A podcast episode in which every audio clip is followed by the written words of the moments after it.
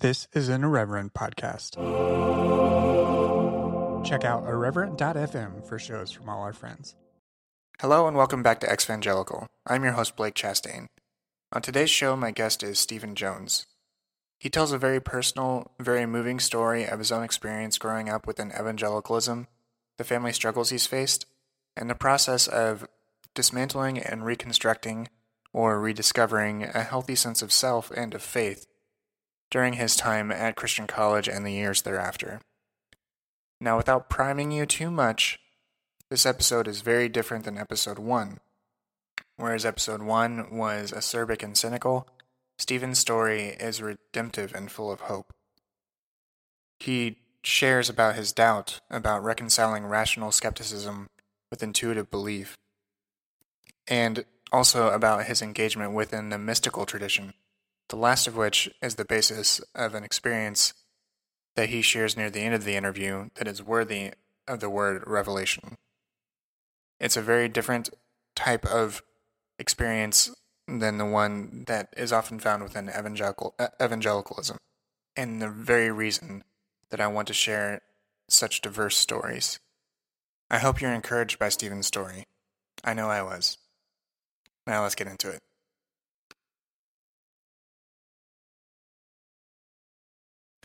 Um, so yeah, we could we could go a couple of different ways. I I mean, I could just kind of open it up to you and let you sort of respond. I, if we wanted to have more of a conversation, we can kind of start at our similar starting point, which again is really just our our alma mater. But um, I mean, that's that we didn't know each other very well in college, actually. So um, that might be a good place to start. You know, yeah, we, we really didn't.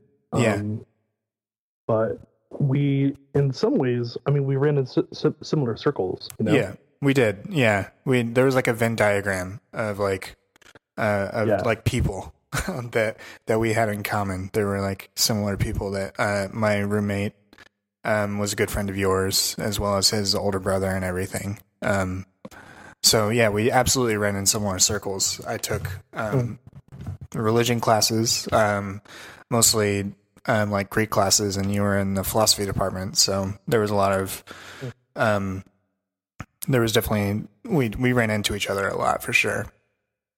Yeah. Yeah, we did. Um, so let's let's talk a little bit about um, uh, uh, tell me a little bit about what you know led you there to Christian college and what what what set you on that because I think um, a lot of people that that would be listeners um, probably have a similar experience at a at a Christian college or a Christian high school or whatever else. But um, but I do think for a lot of people there is an element of choice. For some people there isn't. But um, what led you to to um, to our college? You know, that's an interesting story because I had actually earned free rides to um, several good schools, including one private school, um, and I, I, didn't expect it. Um, my teachers uh, told me I was an idiot for turning them down, um, but I I seriously applied to one school, and I was accepted, and that's where I went. Um, and I'm not sure exactly why. When I think back on it, why why did I just choose the one school?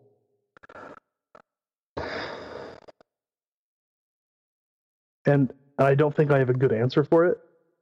Um, I could reduce it to something as simple as they had a display at you know a summer camp, um, like a family camp at the campground. You know, not not like a youth thing. Um, and I saw it and I liked it and decided that's where I would go. But I don't think that that is a satisfactory explanation. Um, I'm always a little uncomfortable, maybe very uncomfortable talking about ideas like providence. But if I'm being honest, I I think that I was led there. Um, I think that I arrived at a very particular time and encountered a very particular set of people, and it changed my life. Um, So even though I'm I'm loath to admit that I think that there was some divine, you know, involvement in that process. I kind of have to admit that that I that I really do think that way. And that's a that's a absolutely legitimate response. I I wouldn't. I mean, for for all for as much you know as this podcast is called Exvangelical it's very that title is targeted towards a particular type of belief. Um, not necessarily the not really espousing a lack of belief. Um, that's kind of no absolutely. It's not so um so yeah i wouldn't i wouldn't I wouldn't discredit that at all. Um, no, and I, I and mean, I don't think that a lot of people do. I think that a lot of people who aren't particularly religious are still open to that idea of calling or being led or having a sense of purpose. You know, um, I personally am very uncomfortable with it. That's that part of my religious baggage is um, the is a sensitivity to the spiritual and the divine, um, and being honest about that with people. That that's a challenge for me. Hmm. Um. So what about what about before? I mean, you you you, you got high marks or you you got full ride off, offers and everything um, prior to selecting our school. Um, what what was your what was like your first encounter or experience within evangelicalism? Um, I know that's kind of like a that's that's intentionally vague. so right. right. Um, well, I'm I'm a bit of a cradle evangelical, I guess. Um, I grew up in a nominally Wesleyan church. Um, previously, Pilgrim Holiness. So very very conservative. Um, Pilgrim Holiness would have been, by today's standards, uh, considered fundamentalist, but merged into the West mm-hmm. camp. You know, moderated their positions a bit, but some of that old energy was still around. Um, and in this particular church, it was a strange and sometimes dark energy, um, but still nominally evangelical and moving that direction over the years.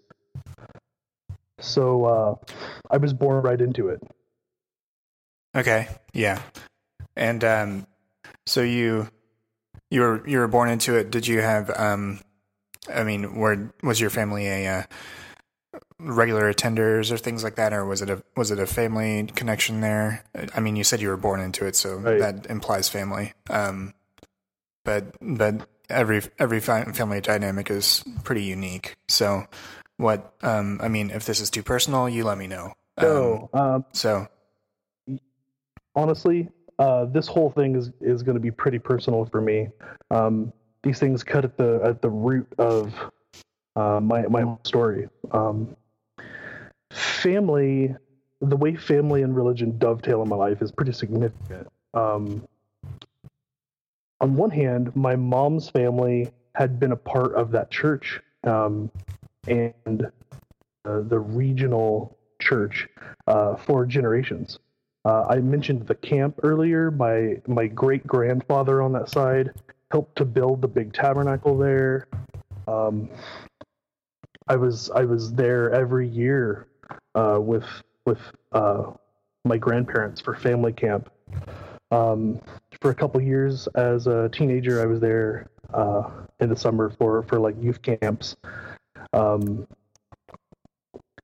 and as is often the case with small churches like that, it's comprised of you know two families basically, um, and my family one of, was one of those.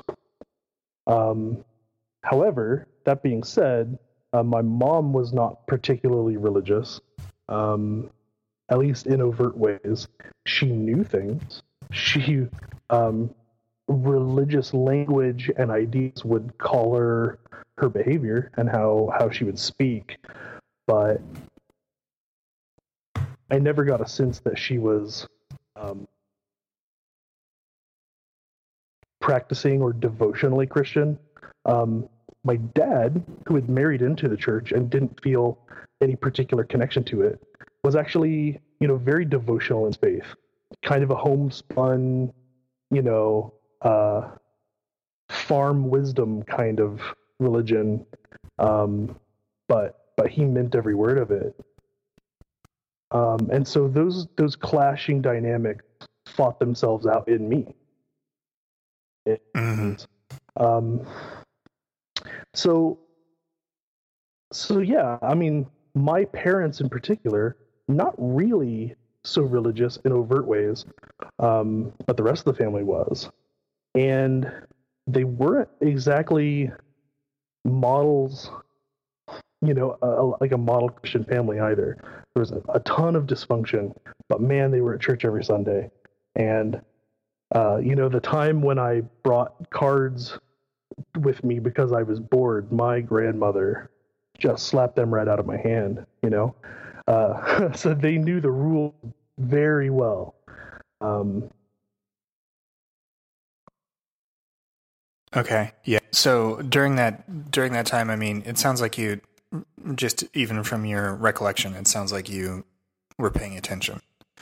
You were uh, you were a uh, you were a kid that that was that was watching the adults around them and everything, um, and as well as what was being taught from the pulpit. What did you what did you think of the the way that what the church what the church taught back then? Um, and what and, and about the people even outside of your family um, within your within your group or your church family so to speak?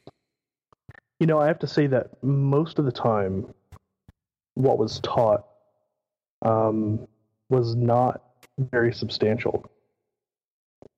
Um, our the pastors i had when i was young were not good preachers um, they were nice guys, and they cared about people, but I never got the sense that they were bringing any kind of fire to it. You know, um,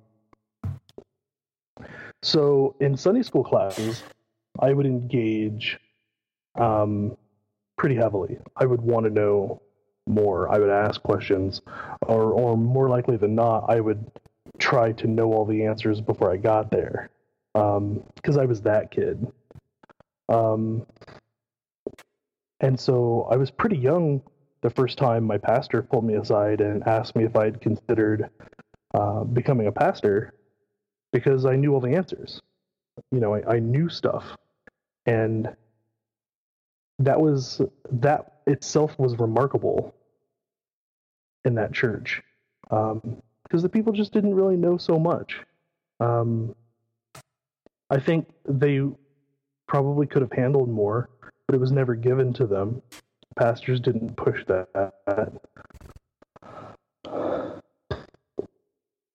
On the other hand, uh, on the other hand, the popular energy, you know, the popular piety in the congregation um, could be very severe and very dark um, there wasn't a lot of um, a lot of theology around it, but there was a strong sense of what the gospel meant, and the gospel was generally that everything's falling apart. Uh, you know, you can you can escape the crumbling world if you're lucky. Um, the good news was was a very dark good news. You know what I mean? Um, was that being given to um, what was that? Um, what was the congregation like, socially or economically? Like what what what station were the people in that were receiving that message? Um, the congregation, generally speaking, was was an aging congregation, but at least by the time I I left, um, there there was still a range of ages there. Um, so they weren't like a, a, solely, you know, elderly congregation, but but generally speaking, that's where things were moving, and um, so many of the families had been middle class, but had also been retired for so long that um, middle class stops losing its meaning, you know, uh, in certain forms of retirement.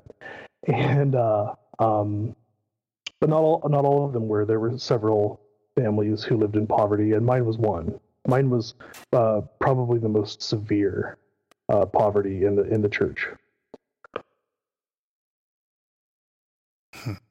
And do you think that and do you think that impacted how how you interpreted things and how how that message um, of you know things are dark but you can escape through through faith?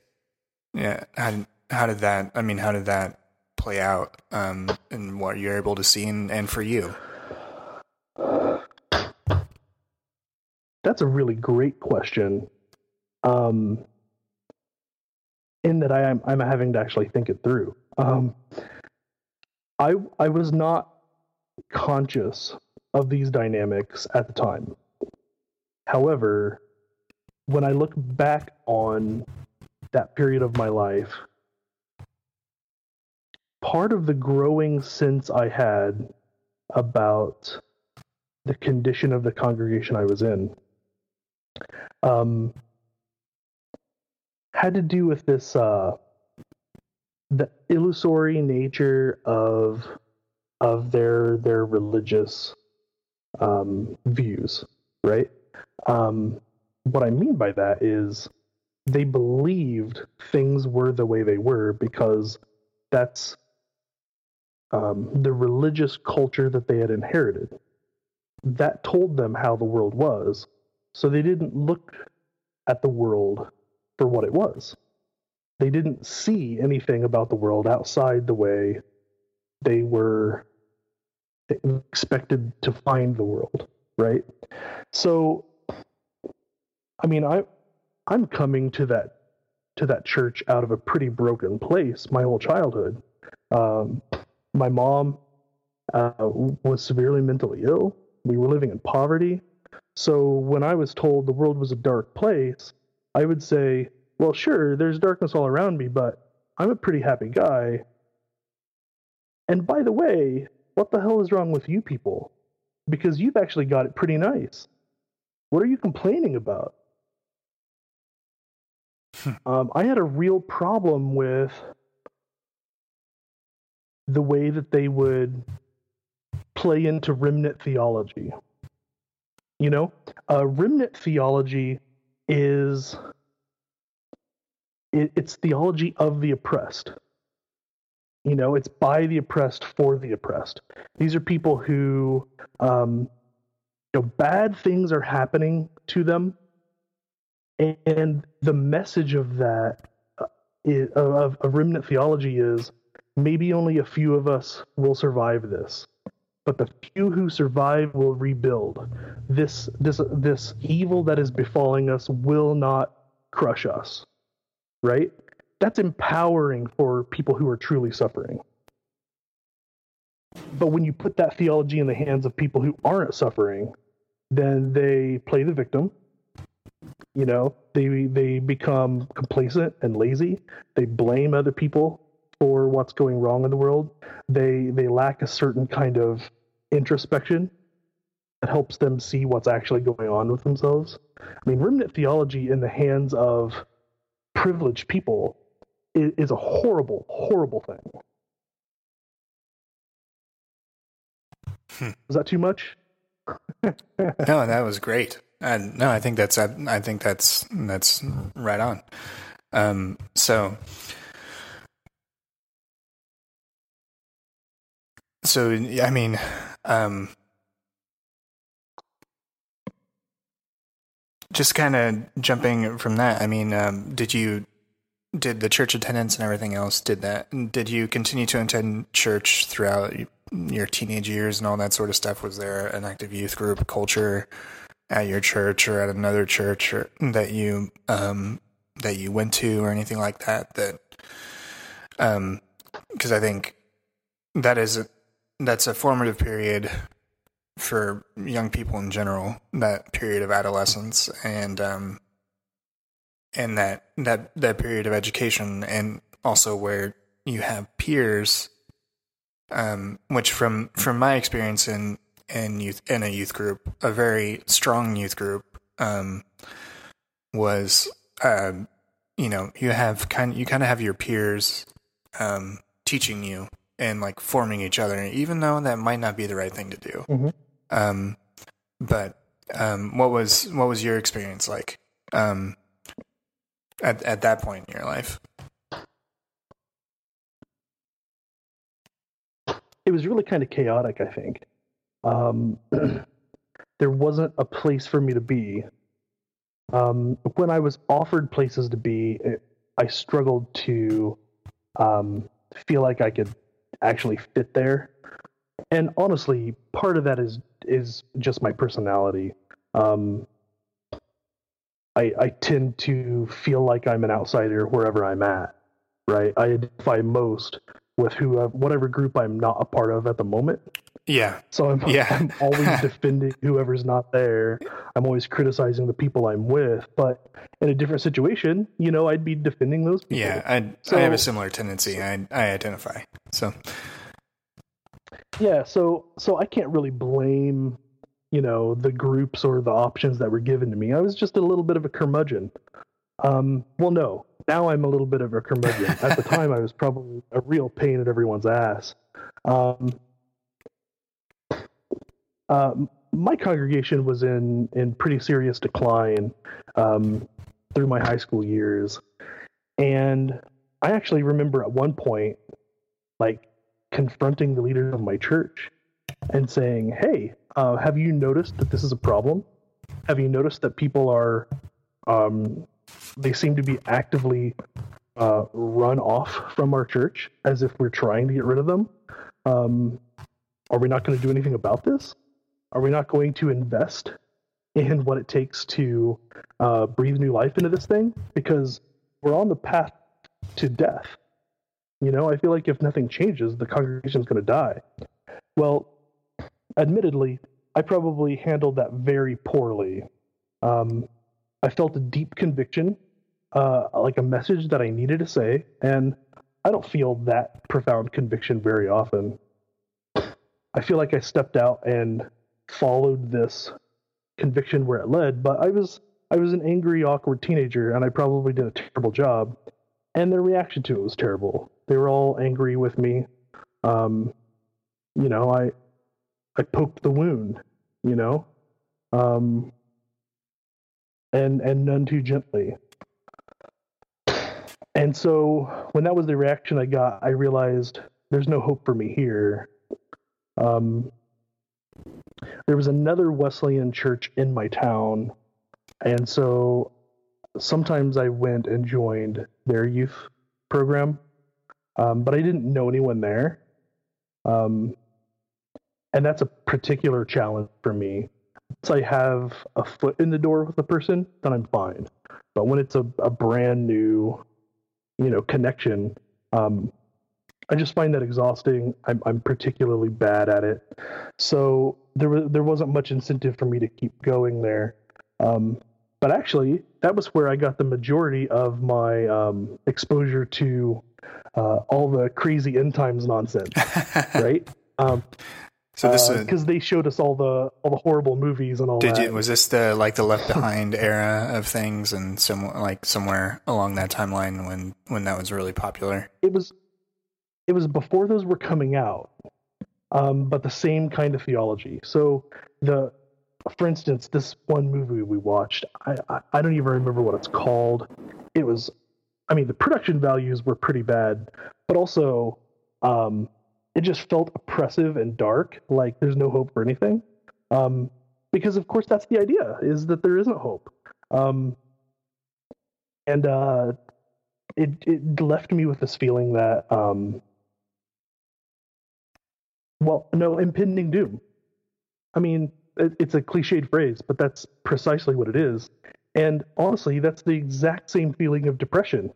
You know well i mean obviously people experience depression in many different ways but uh, a sense of impending doom is very common and that's certainly how i experienced it and so uh, eventually that clued me in that maybe something was wrong with that way of thinking.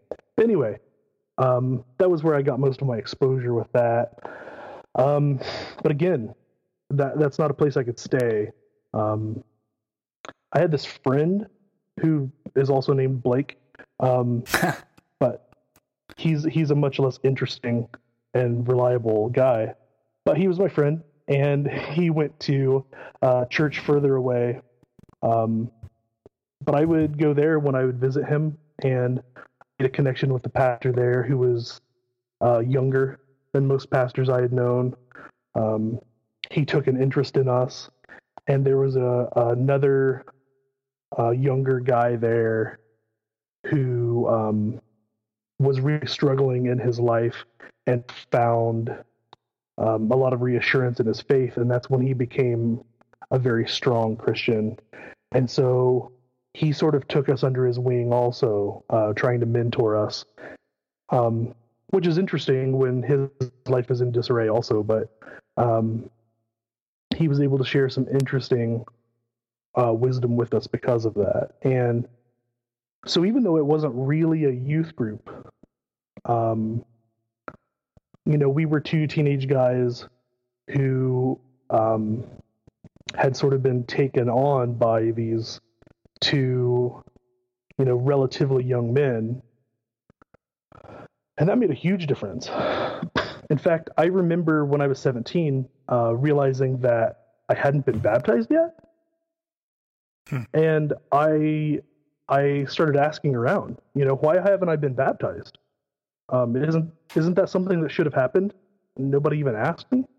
And uh, I remember my pastor said uh, to me that there's this uh, community baptism that will be happening sometime later in the summer, which sounded like a horrifying thing for me.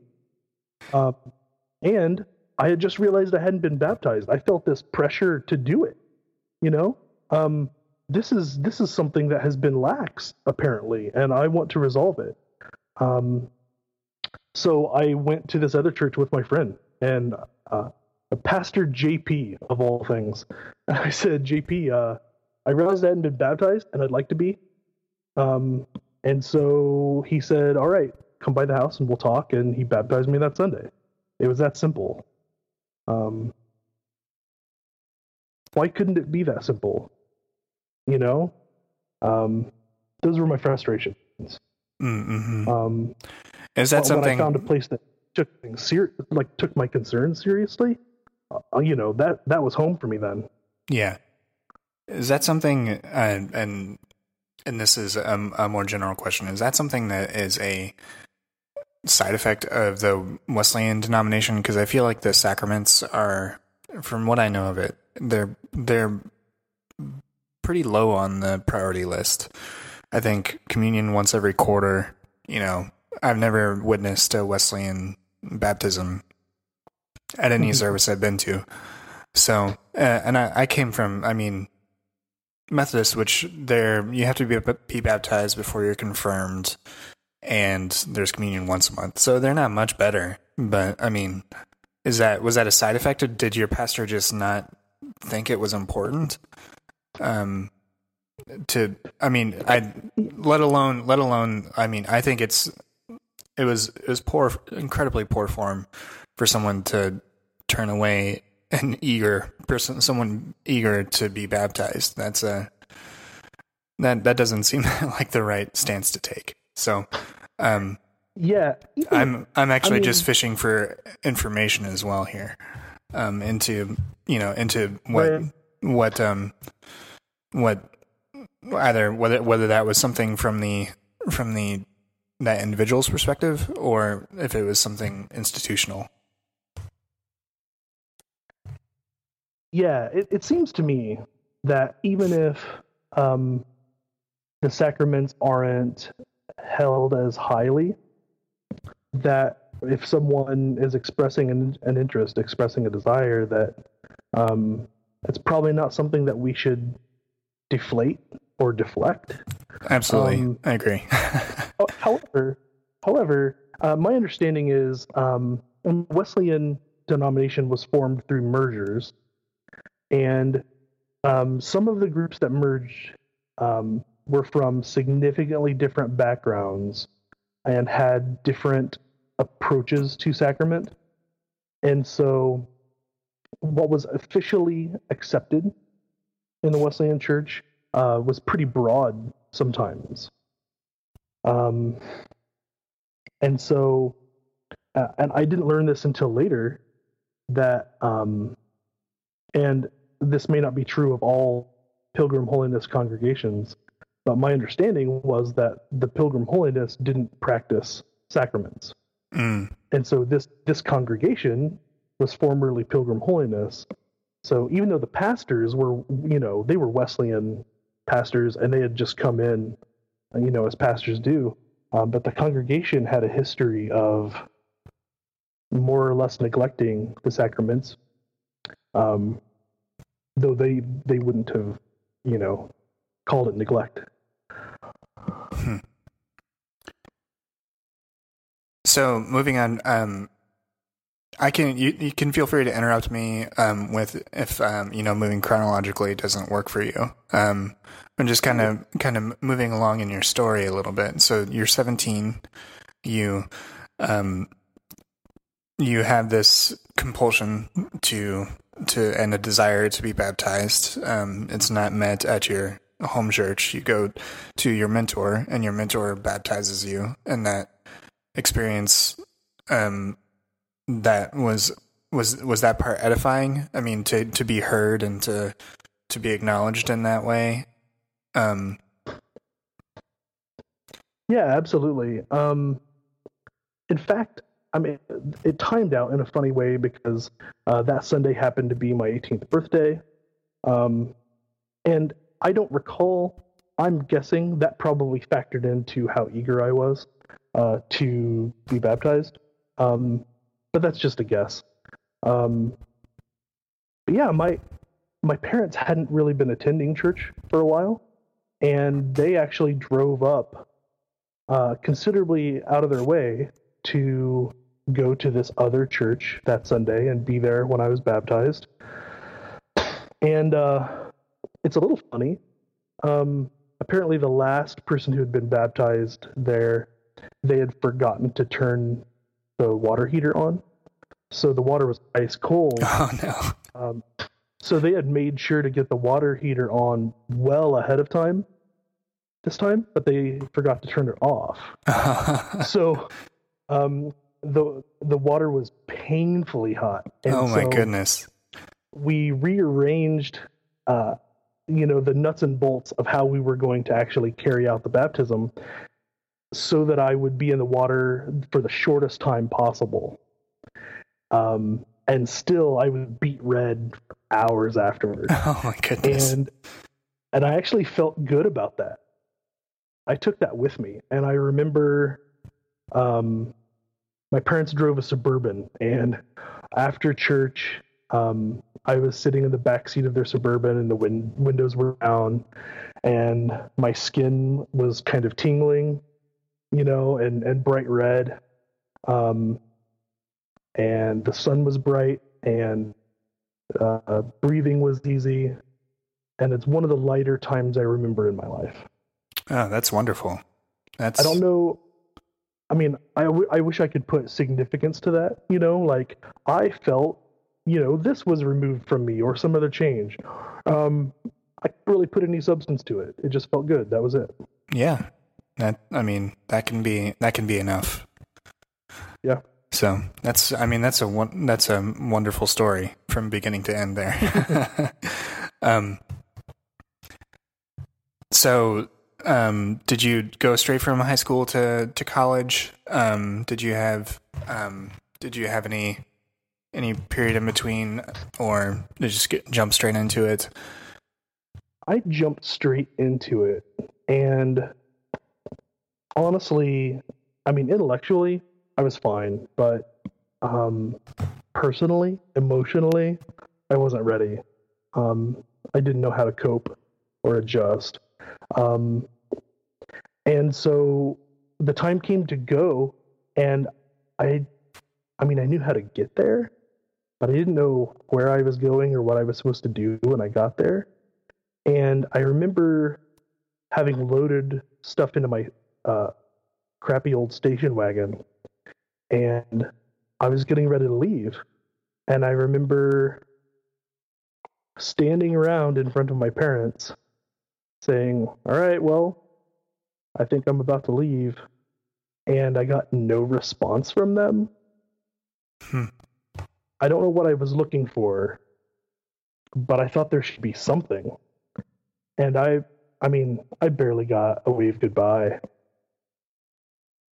And uh I got in my car and drove off and I felt so lost. Um and earlier that summer I had happened to go on this goofy uh camping thing like a wilderness survival trip.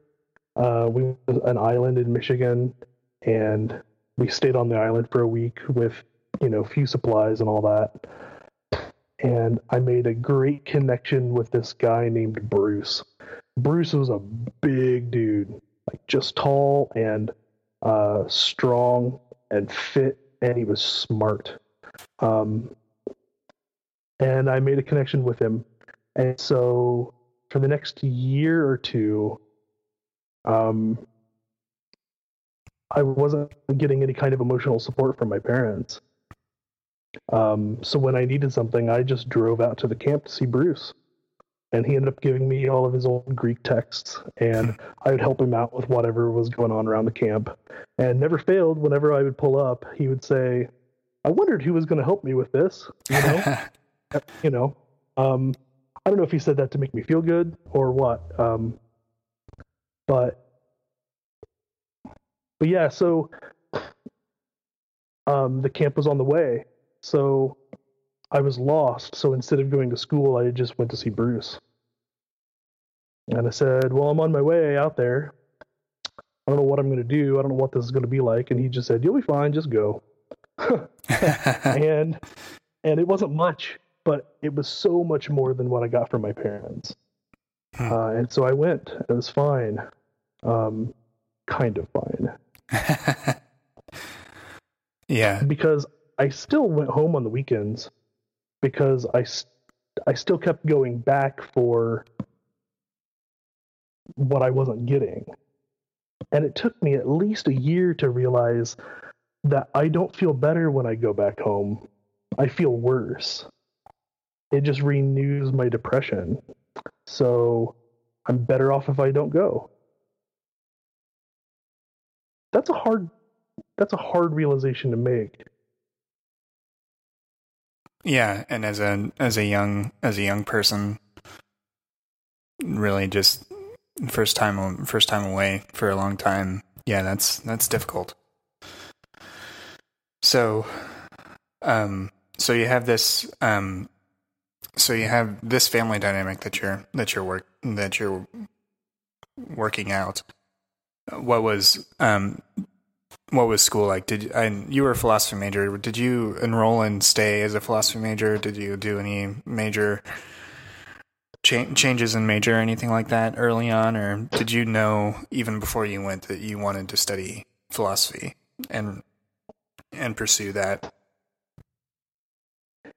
You know, it's funny. Um, up until the last minute, I I was almost a music major. I don't know why I held on to that as long as I did. I mean, I love music, and I'm I'm not too bad at it, but I'm not very disciplined. Uh, I wasn't I wasn't going to go anywhere with that. Um,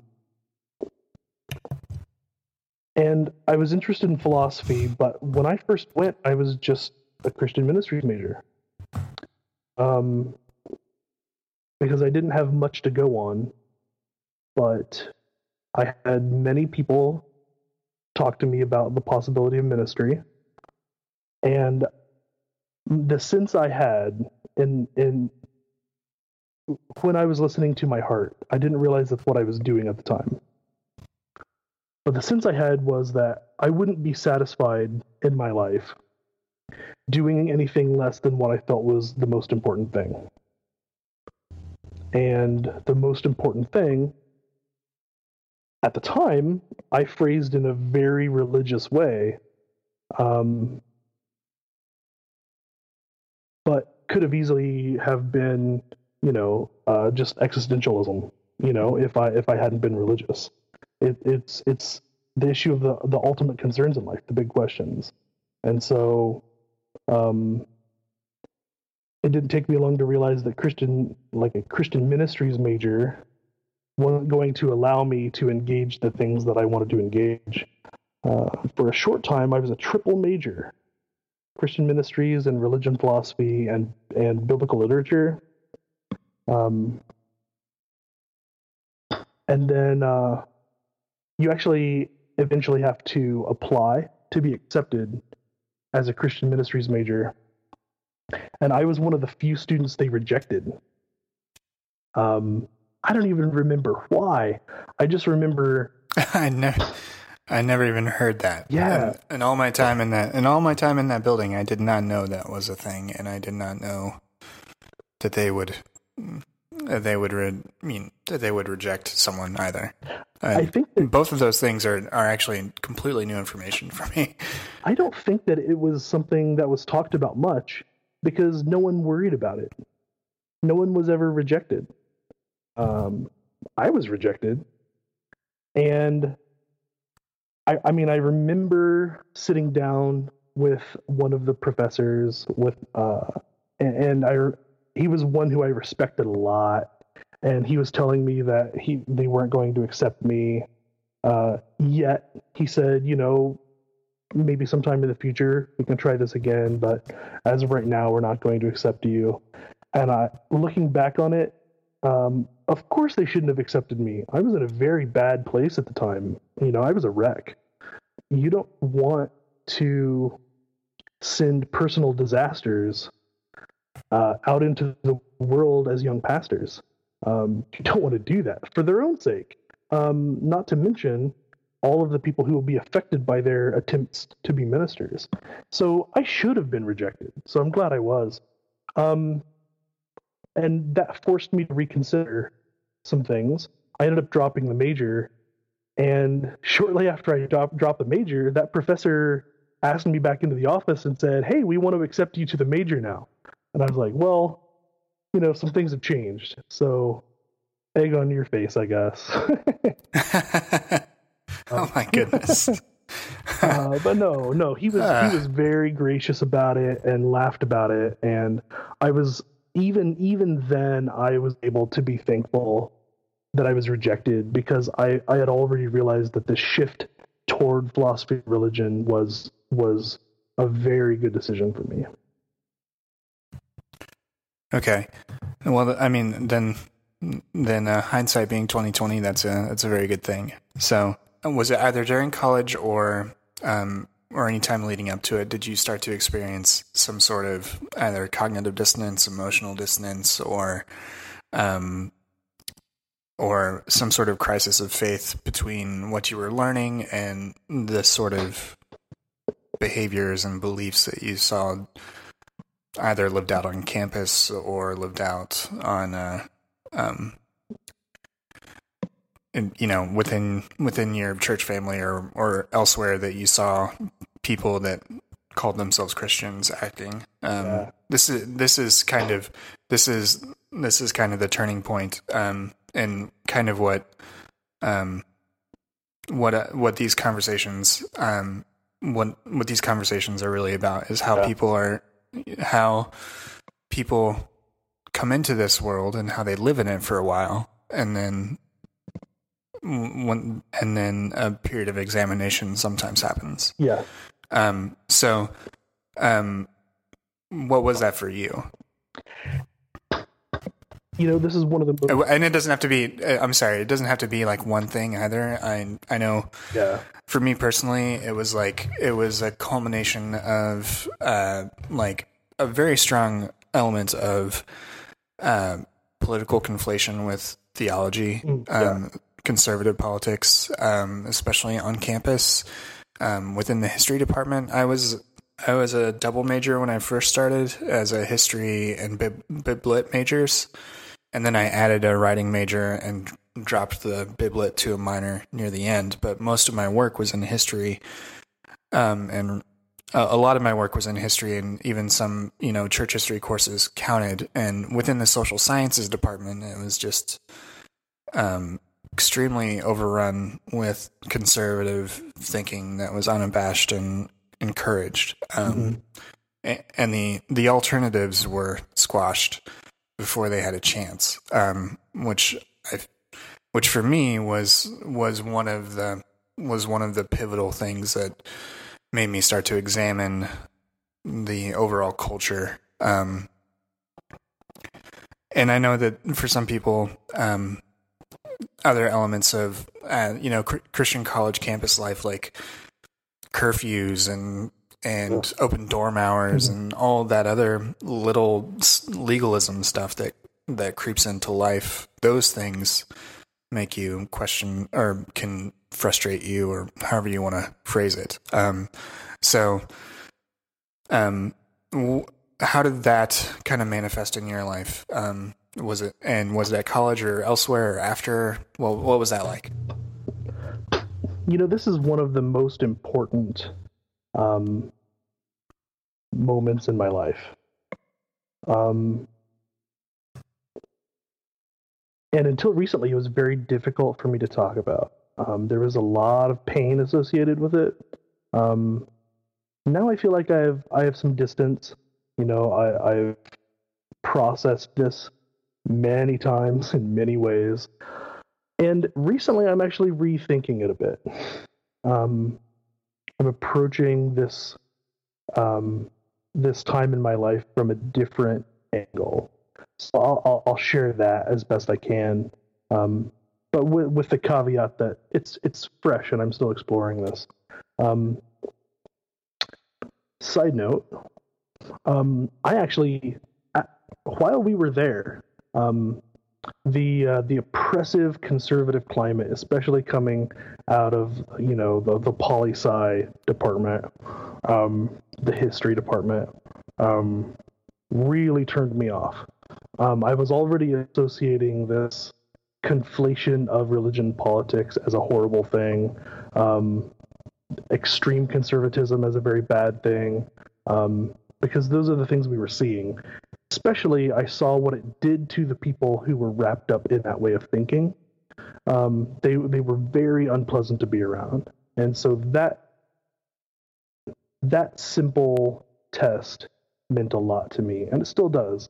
Um, I feel like one of the one of the early convictions of of Christians, um, you know, as they engaged classical culture, is that truth and beauty and the good are all the same thing. And so, if you have something you think is true, but it is neither beautiful nor good, then it isn't true, or at least it isn't true as it could be. Um, and so, that sense of what you believe shapes you into a certain kind of person. And if it makes you an ugly person, then those beliefs are ugly and probably not true. I was in the early stages of developing those convictions. Um, but you know, for me, um, this questioning of the the evangelical, or for me at the time, the entire Christian uh, perspective on life um, came in a very different way. And it's because of um, my exposure to faith and my exposure to mental illness in my mom. Um, I'll try to capture that briefly um, because it's it's a bit of that is necessary. Um, my mom has borderline personality disorder, um, and so I don't really blame her for a lot of this, but it did give me a lot of uh, issues to work through. Um, that's difficult to explain to someone who hasn't experienced that disorder. Um, but they don't make personal connections very well. Um, they don't have a, a sense of empathy.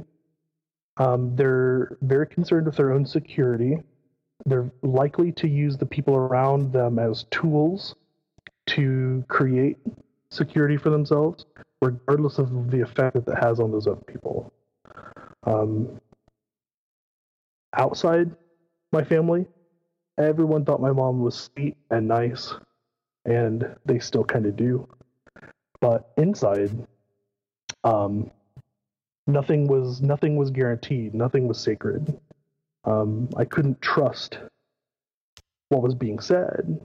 Um, what I was being given as love was something very controlling and very manipulative, very abusive.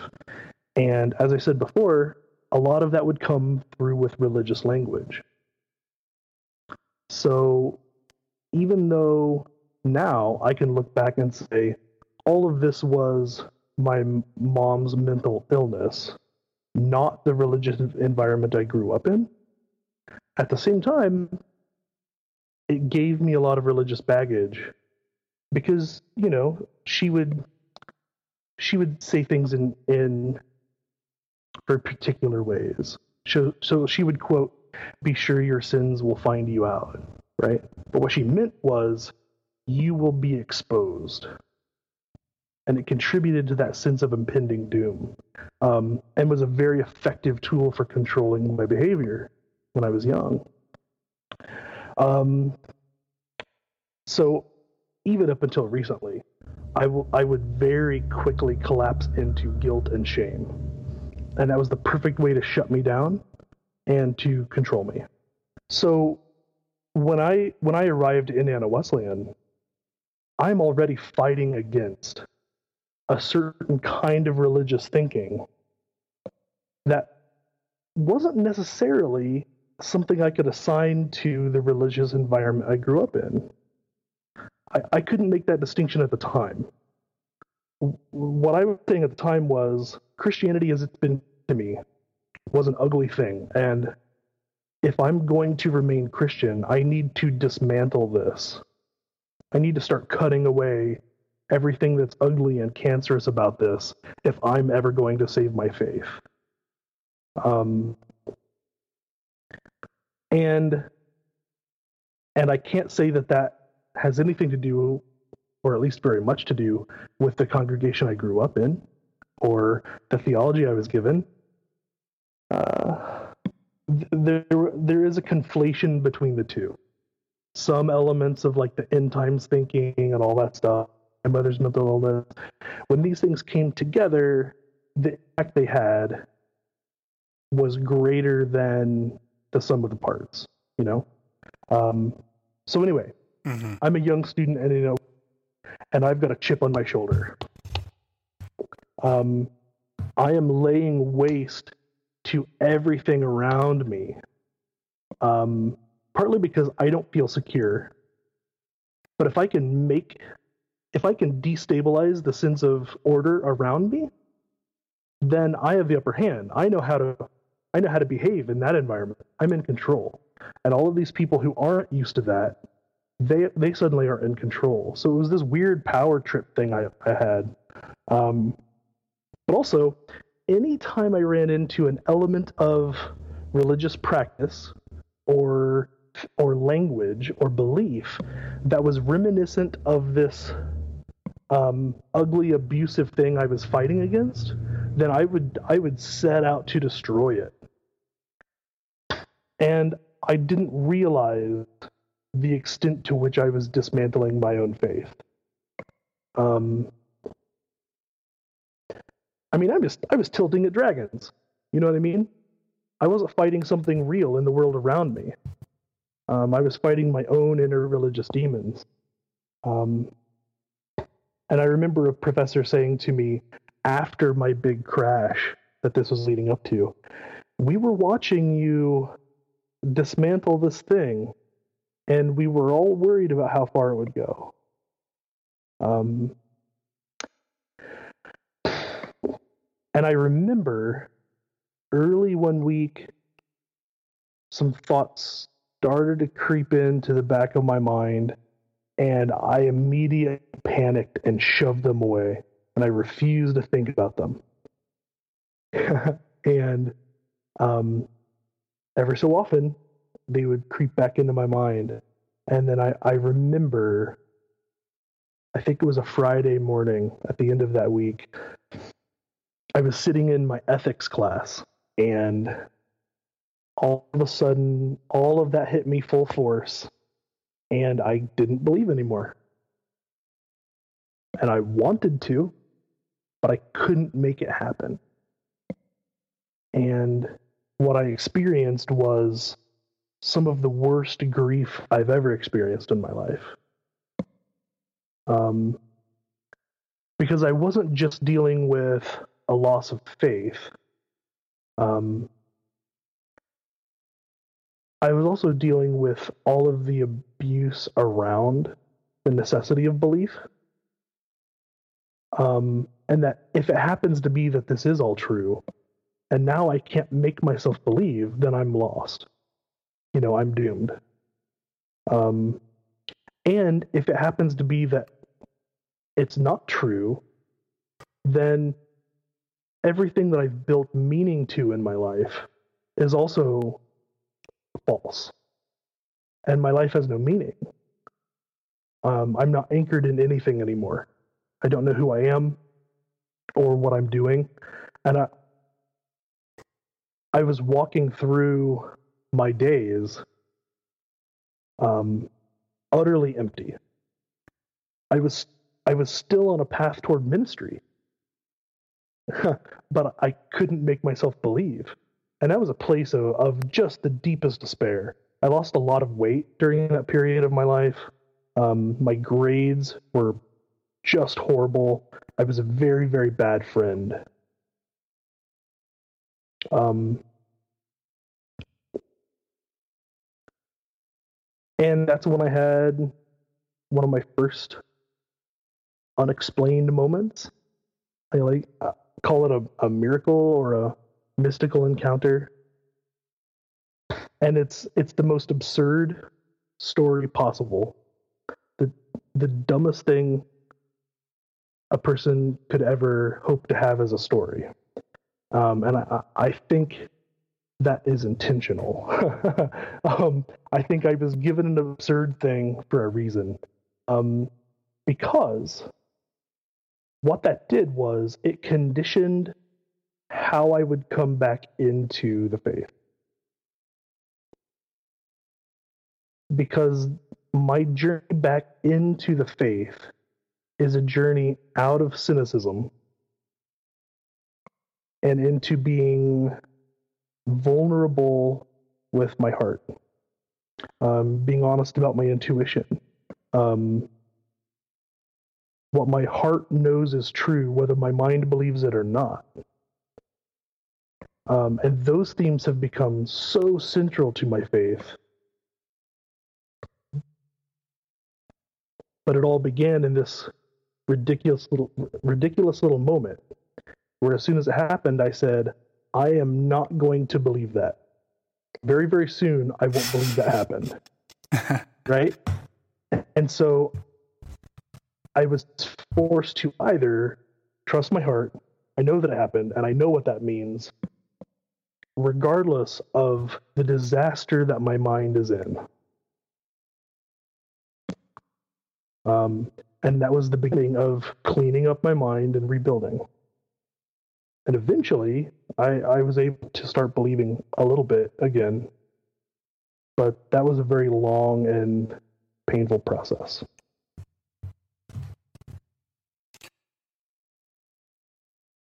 Wow. Yeah, that's that's um um so you so you you felt that you were able to um you went through all of that while you were in college. Like all of that happened within this within the same within the time span that you were at school. You you had this rapid you you had this buildup of a lot of a lot of emotional and emotional pain. You're learning a lot about. You're mainlining all these philosophical and theological ideas, mm-hmm. and then you have what you what you say is you, you refer to as your crash. Um, and then you began rebuilding as well, like right with um, that that early early work of recon- reconstructing your faith mm-hmm. that started in college as well. Yeah, um, it's it's interesting. Um, a little difficult to explain, but the event that actually culminated in this moment where I couldn't believe was um, the summer between my freshman and sophomore year at Indiana Wesleyan. My girlfriend broke up with me. We'd been dating for like two and a half years. It was ridiculous, you know, uh, for someone that age. Um, but she was still in high school. She should have broken up with me long before she did.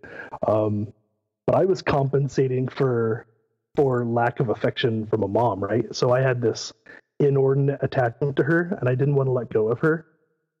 So kudos to her for being brave and doing the necessary thing and breaking it off. Um, I had so much respect for for her, even as that sent me into a tailspin emotionally. So I was already emotionally destabilized. Now I'm having to deal with the absence of whatever I expected to get from my mother because I don't have a cushion against it. So I was in an emotionally frail state. And then I'm right back in the academic environment. And I I attacked all of that with great intensity. I didn't shy away from the difficult ideas. Um, maybe I should have to be gentle with myself, um, but I didn't. And so it was mostly my sophomore year where I was in this very dark place. And that's when I that's when I was rejected when I applied to, you know, be a CM major and all of that. Mm-hmm. And junior year was when I finally could start rebuilding. Um, and I was a I was a new person then. I had stopped going to see my parents, and I had started building much stronger relationships with the other philosophy and religion guys, um, and every, the entire context of my life changed. So I still had a lot of questions and a lot of struggling, um, but I was rebuilding. And that doesn't mean that I was comfortable or stable in my faith, because um, I've always struggled with a deep cynicism. Um, I'm, I'm a skeptical person to begin with, and I think a certain amount of skepticism is is healthy, and and I I teach a certain skeptical attitude to my congregants now. Be skeptical, ask questions, don't trust all of this garbage that's being given to you. It's beautiful. However, in me, coupled with my burden and the darkness I had to fight against and all of my questions and the way all of that mixed in me, um, I didn't have anything resembling a stable, healthy faith for years. But I was happier. And that's certainly a, a good starting place to to rebuild that. Yeah. So I, I mean, trauma- I mean, it's it's very difficult. It's very difficult to build anything healthy when you're when you're deeply unhappy. Absolutely, absolutely. I think there's a there's a connection between trauma and belief. Um, some people appear to go deeper into into a belief with trauma, but that's not generally the kind of belief that I I want people to have that I think is healthy. Um, genuine belief um, has everything to do with healing trauma. We're able to see the world differently when we begin to work through all of that stuff. And belief is only possible when we're letting go of that which is clouding our vision, you know, which is a lot of hurt and darkness and pain and real stuff. But they're less true than the opposite. Yeah. So when you started to read, when you started to rebuild your faith, and you were doing this within the context of, within the context of a place that exemplified some of the things that you had worked to personally reject. What did you what did you replace those things with that you had resolved that for you personally were not representative of your understanding of Christianity and of philosophy in general?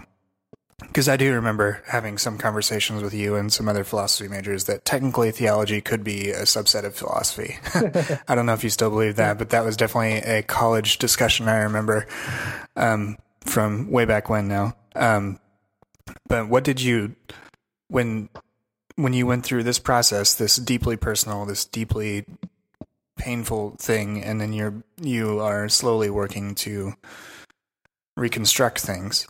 Um, what when it comes to because uh, when it comes to just kind of the types of belief that you now gravitate towards because a lot of what um i mean a lot of a big part of evangelicalism is tied into you know there a semblance or an idea of orthodoxy and uh, or like of believing something even if they won't use even if the word orthodoxy isn't the the word that is used it's still the the meaning that's being carried is that you have a certain mm-hmm. type of correct belief um, but um, you um, you had you had gone through this process where you began to realize that the things that did not describe the sort of you know sort of God you wanted to believe in, or the religion, or the type of per, type of behavior you wanted to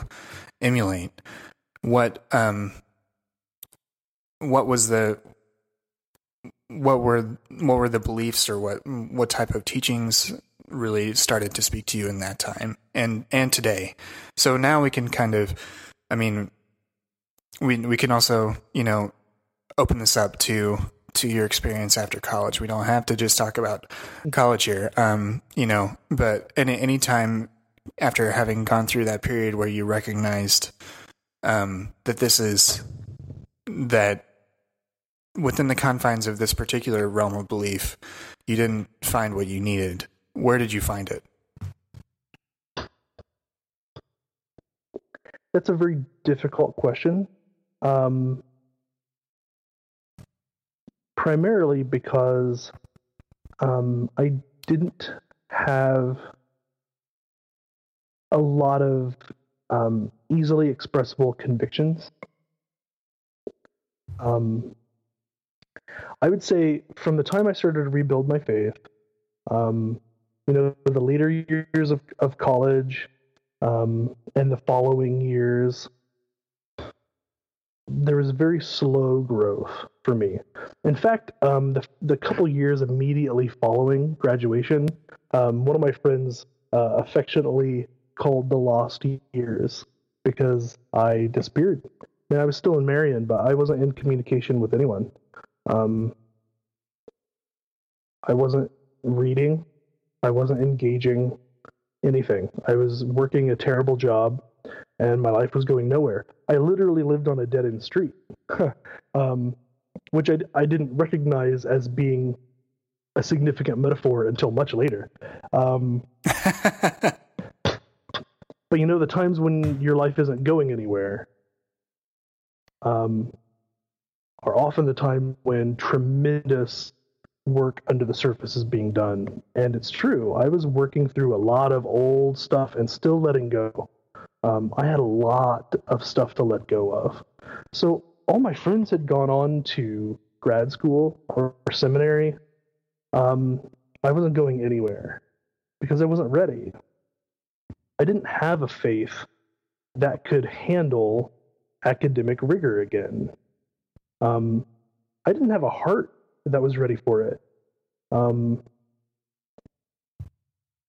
and so it's very difficult for me to conceptualize um, in any kind of intellectual way um, what was happening with my faith. Um, I don't know that I was replacing all of the old stuff with much that was new in a concrete way. I was mostly still cleaning out um, all the garbage. Um, I was progressively letting go of old ideas and old attitudes. And um, the nascent faith that was growing, that was new, um, I was having to protect it carefully. because if I read the wrong thing on the wrong day, you know, if I wasn't doing well one day and I read something hyper skeptical, then I would, you know, I'd be back to square one again. Um, and eventually I learned how to bounce back from that and work through it. Um, I was I was just so fragile that I didn't have a lot to show for my work. Um, all of that was necessary groundwork for what came much later. And much later, really, I mean the last four years of my life. Only in the last four years of my life have I begun to find a theological home. Um, and only in the last year, just the last year, um, have I been able to um, put into language what my deepest convictions are. I, I had them before, more or less, but they were mixed in with the old. They they didn't have a life of their own yet, and they hadn't crystallized into something I could communicate very well. Which, by the way, if you can't can communicate your convictions as a pastor, that puts you in a difficult spot. You're probably not a very good pastor, and I wasn't. Um, so yeah, when we're talking about like, what have I replaced that with? Well, I mean, replacement. Um, I don't know of a better word for it, but I don't know if replacement is is a good word either for for for whatever I was doing. Um, I was being restructured into a person who was relatively human and healthy. Um, um, one of my friends calls it becoming a real boy, um, and and I mean it. Um, um, I feel human, and I I don't relate to the person I was before that long process. I don't understand that person very well anymore. Um, and the the process of moving from that person to who I am now very cloudy. Um, I don't have a lot of concepts um, and categories for it. It's almost like the way you don't um, store memories well when you're a very young child because you just haven't had enough, you know, uh, enough experience to build concepts to be able to even process the memories. Um, and in a way, spiritually, that's where I was at, I think. Um, and so in the last four years, I I was convinced that I should go on to seminary. So I started seminary. Um, and is that when you also started working as a pastor as well? No, in the last four years, or you know, I I started pastoral work just two years out of college, and I, I didn't want to. Um, but I had started dating a girl and um, attended her church some because I was just floating, and they were in need of, of a part-time associate pastor, and they were looking for someone but they didn't know how to look or find. And they said, You have the education, you do it. And I said, Okay. Because, I mean, I was working at Walmart, not doing anything meaningful with my life. So I said, Sure, I'll do it. And I was terrible. but being in real community with real people, even if we were on very different pages theologically, um, did have a lot to do with shaping me and uh, forcing me to work through some of my baggage and my behavior. You know, taught me how to actually be considerate and compassionate toward people. So, um, no, I started pastoral work early and I got the better end of it. Hmm. Um, However, what I did start at the same time as I started seminary, um, well, I was only a couple years into social work as a side career. It ended up becoming my primary, you know, career, I guess. Um, I, I'd been doing social work, decided to go to seminary, and then I became actively involved with um, the little monastery in the next town over. Um, and I mean, we call it a monastery, but it's it's a mother house for a small, uh, like convent community. Um, they're missionary sisters, and when they retire from their missionary work, mostly in the Southwest, they come live here. And so it's an amazing place to go because, on one hand, there's the typical monastery convent environment beautiful grounds, very peaceful, but also all of these elderly women who have spent their entire lives in service to the poor and they will have an impact on a person. um, hmm. And they're exactly what I needed, especially since the way I got involved there uh, was um, studying the mystical tradition um, and then entering into a spiritual direction practice where I was receiving spiritual direction um, and I was being uh, taught and trained in spiritual direction.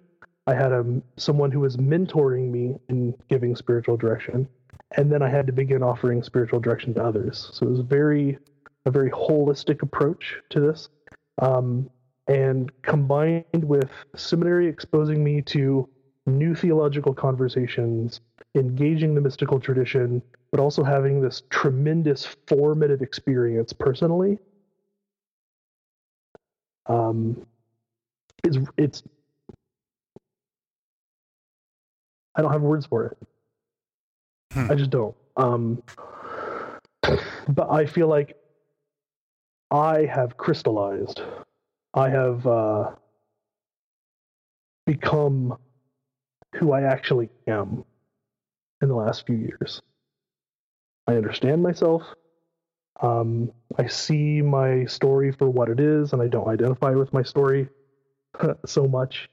Um, and I have more peace, and I'm happier. Um, I'm a more effective pastor, and eventually, through that process, I was able to begin verbalizing what my new convictions are. Hmm. But that was that was the last thing that happened. Yeah, and um, and I mean that uh, as as your as your story indicates, that, that sort of development takes time, and um, given given where you are now, um, and given the overall context of of this program, um, it, do you what um, I what do you think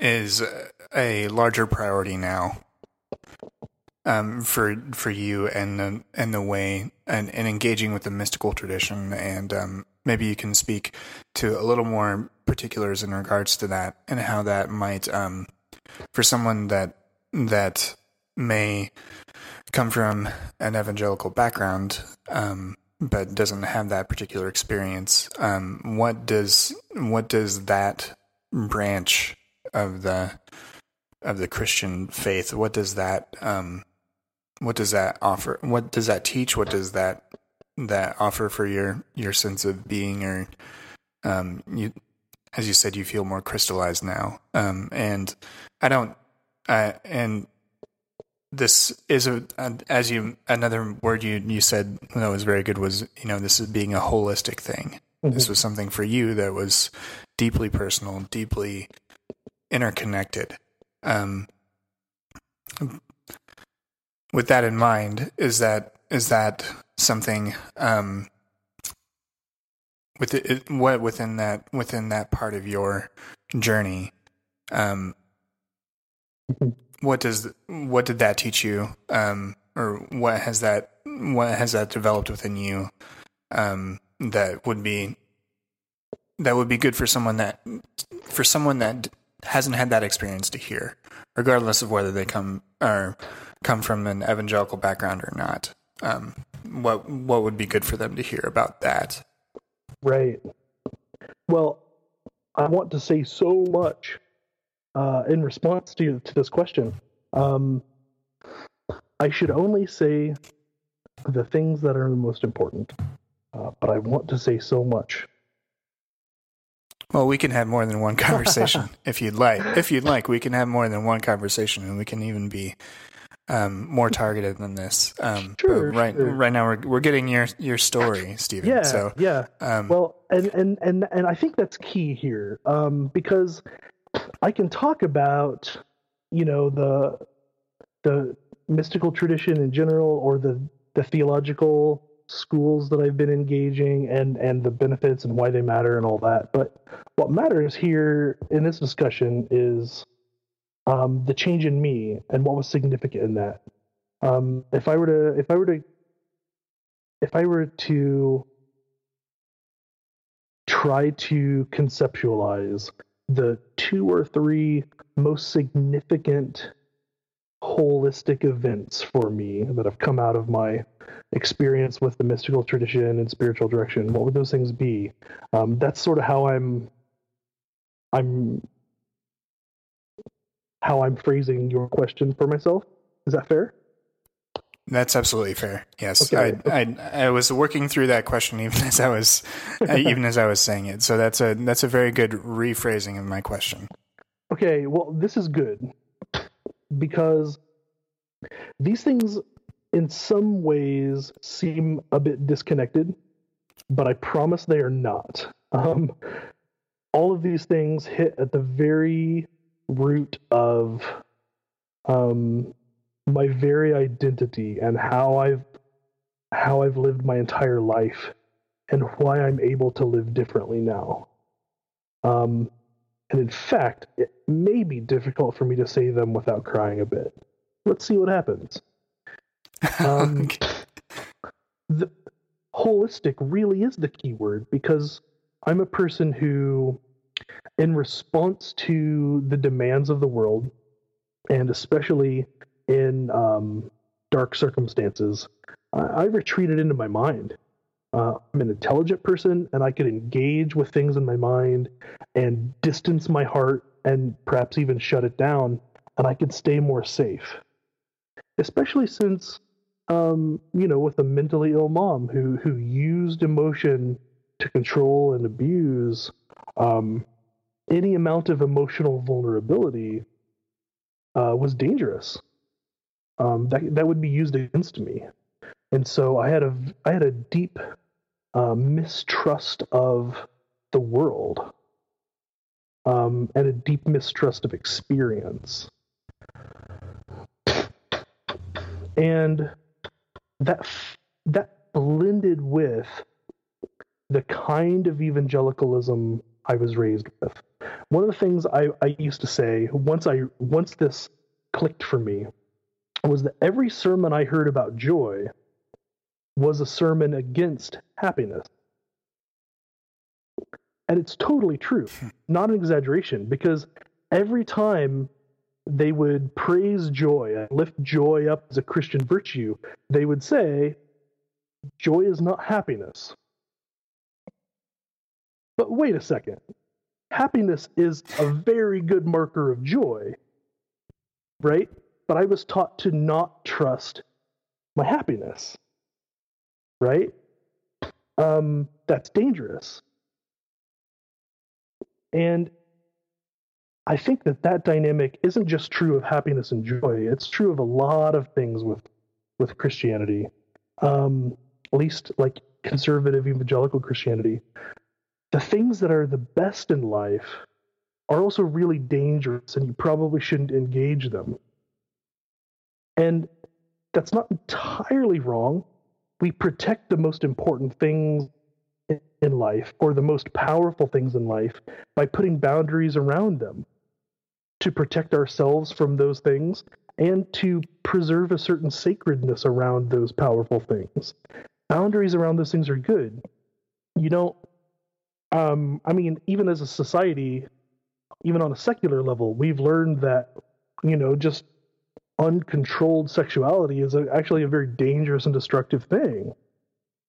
So we putting boundaries around sexuality is really important and valuable.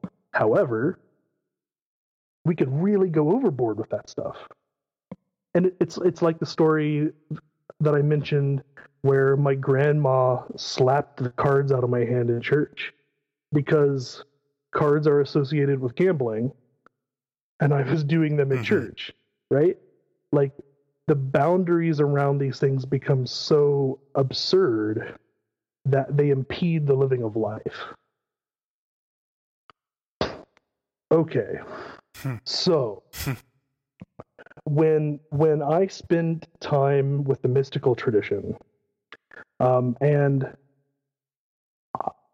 I, I, was forced to engage um, my actual experience of the world and to learn to be present to my own self, to be aware of what my own experience in the moment is, because I'll disengage from that and be in my mind.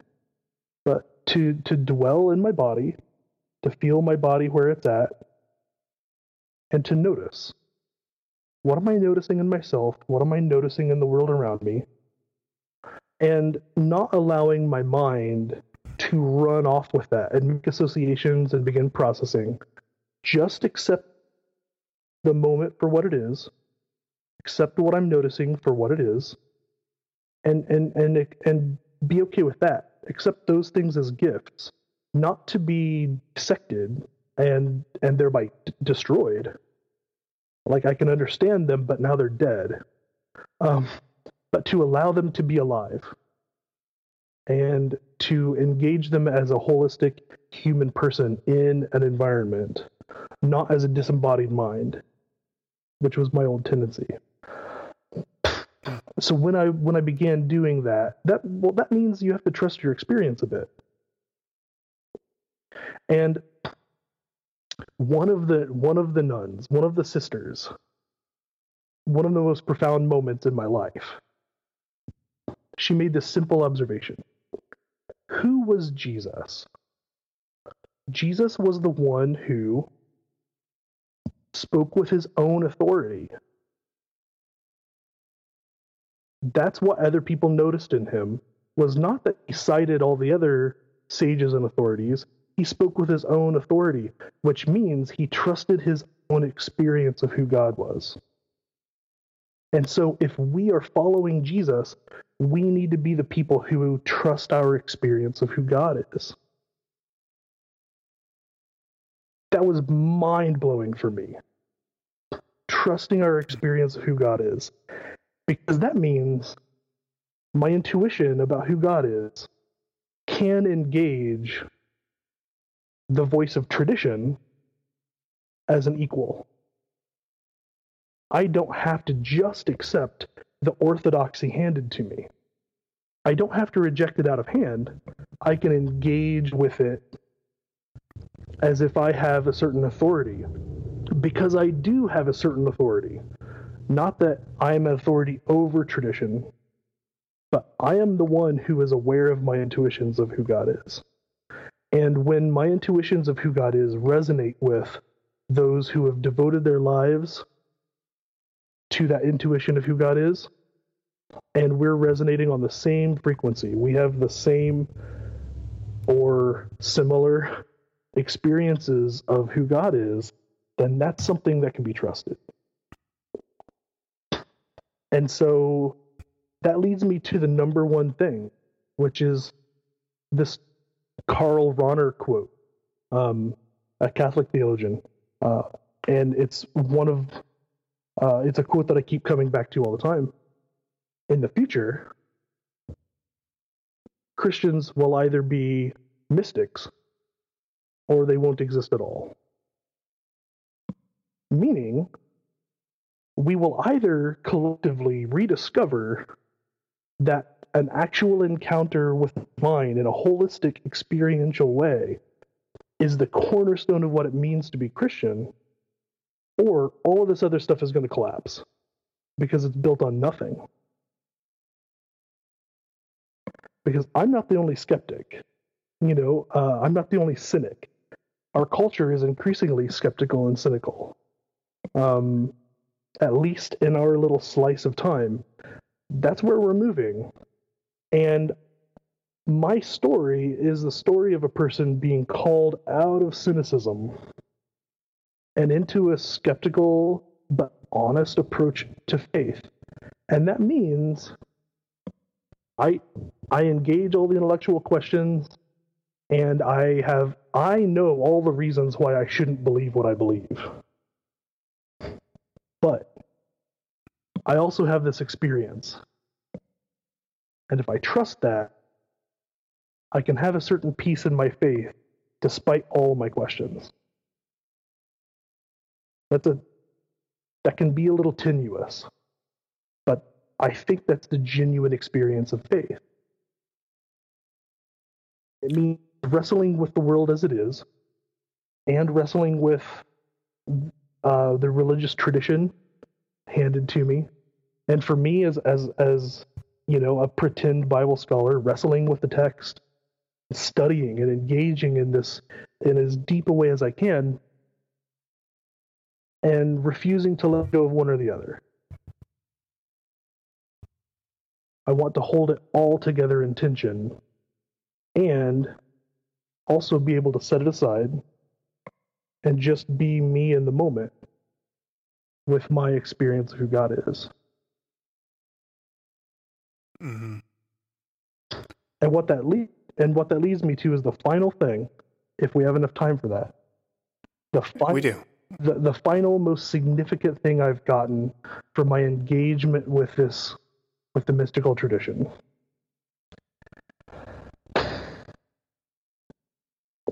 I was on a silent retreat. And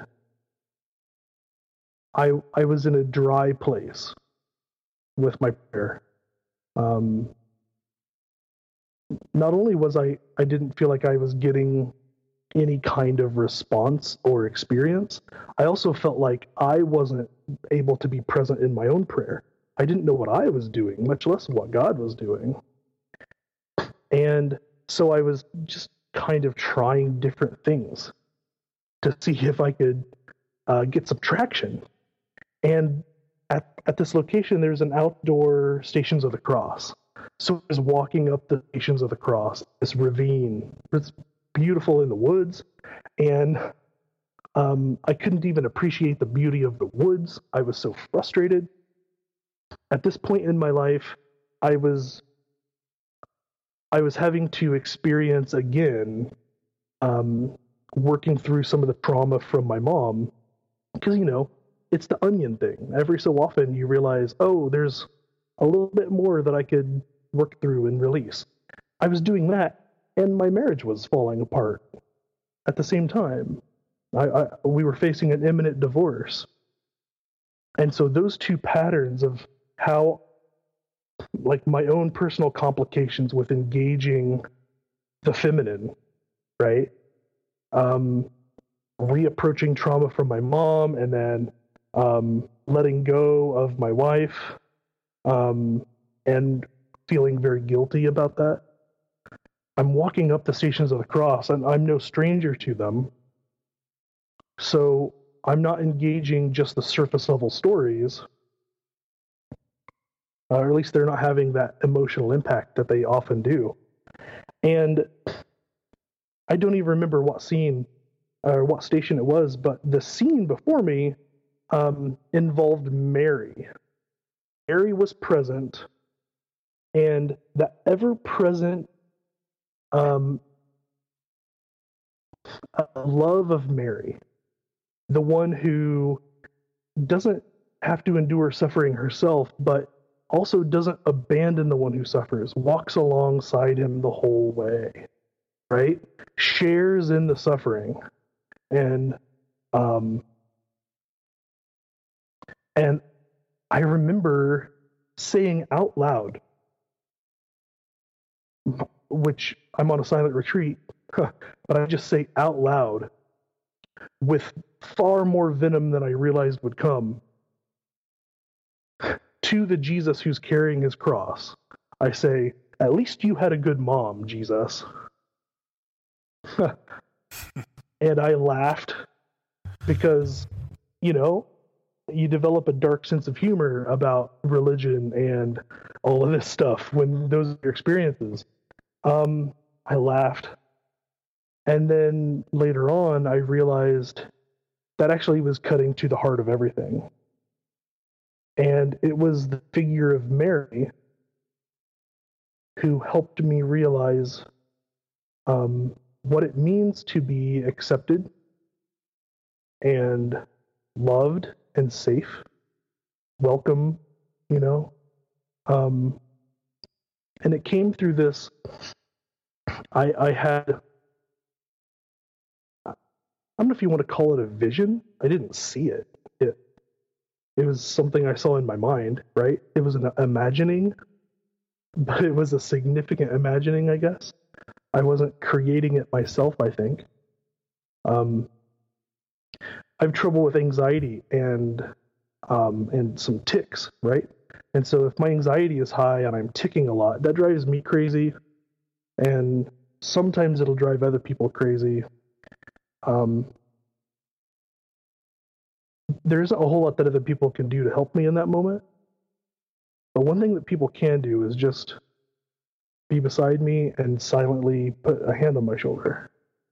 And I will instantly calm down because that kind of silent presence, accepting physical touch that's safe but establishes a certain kind of intimacy, somehow cuts to the root of my anxiety, right? Um, and I saw Mary do that with me so that I could enter the presence of God, right? And I was engaging with God um, using all this feminine imagery of mother and lover um, as the one who's willing to accept me, not not reject me. Um, and I was reminded of the overtold story of the prodigal son. Um, and I realized the whole point of the prodigal son story isn't the son who leaves or the son who stays. They're both kind of assholes. and neither of them is terribly repentant at the end of the story. And the father doesn't care. The father welcomes them both home and just wants them to be home. And presumably, repentance comes once you're at home being welcomed. And I suddenly realized what a lie I was told with all of my old evangelical theology that God can't be in the presence of sin. Bullshit. The very point of the incarnation is that God enters into the very heart of sin, and it's not a threat. God is not threatened by sin the whole point of everything is that God can forgive sin because God's not threatened by it. And the fact that you might be struggling with sin uh, has nothing to do with God's ability and willingness and desire to to welcome you into his presence. And that was when I was finally able to let go and allow myself to be welcomed the, into the presence of God and actually experience God and yada, yada, yada. Everything comes from that. Wow, that's uh, that's incredibly powerful. Thank you for sharing that. Yeah, that's um. yeah, I mean, I'm I'm at a loss for words to be completely honest. Um, I'm I'm definitely lost in my own mind, really just kind of thinking through all of the things you've said, um, especially about that moment and and having all of those things arrive in your mind and in in your heart at once must have been something else entirely. so, um, I I honestly don't think we could uh, leave on a much higher note than that. as far Yeah. as as far as uh, closing out this um, closing out the interview portion here, because that I mean that that really speaks to everything, for lack of a better word. So, thank you very much. Thank you. Ver- What's that? Sorry, sorry. I think that's one of the reasons why I wanted to champion this project of yours. You know, um, I wanted to see it come about because this is the this is the conversation to have. I mean, you're having it in a very specific way, um, but this is exactly what needs to be engaged. You know, um, I saw myself in your project, and I wanted it to happen. Aside from the fact that Well, aside from the fact that what? aside from the fact that I believe in your project, you know. well, I mean that absolutely. That as I as I mentioned before, that your your uh, constant encouragement over the last couple of years is um, has definitely meant a lot. Um, uh, but yeah, I mean that's exactly that's those. These are the stories that I am looking for. That these are the things that you arrive at an understanding that's greater than the one that was given to you Mhm. Essentially. Yeah. Um, you were, um, I don't know, ev- evangelicalism in in general has a sort of a veneer. It, um, when you, it, they give you certain certain expressions of it. There isn't much thought to it, and then once you dive into the thoughts, they're not very satisfactory. Um, um, but and I think part of it is is that it isn't, um, and this is part of my own exploration as well. Um, is that it it it feels like it's addressing only a tiny sliver of the human experience and of our understanding of divinity. Right. And I mean, I and that um and not wanting to end on a on a negative note, but on the positive note that you um so so eloquently put that that God is there amidst the sin, um, amidst all those things.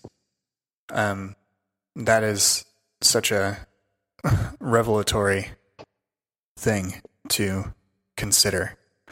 And I thank you for sharing that. Um, thank you for sharing that story. And I hope that people are encouraged by it.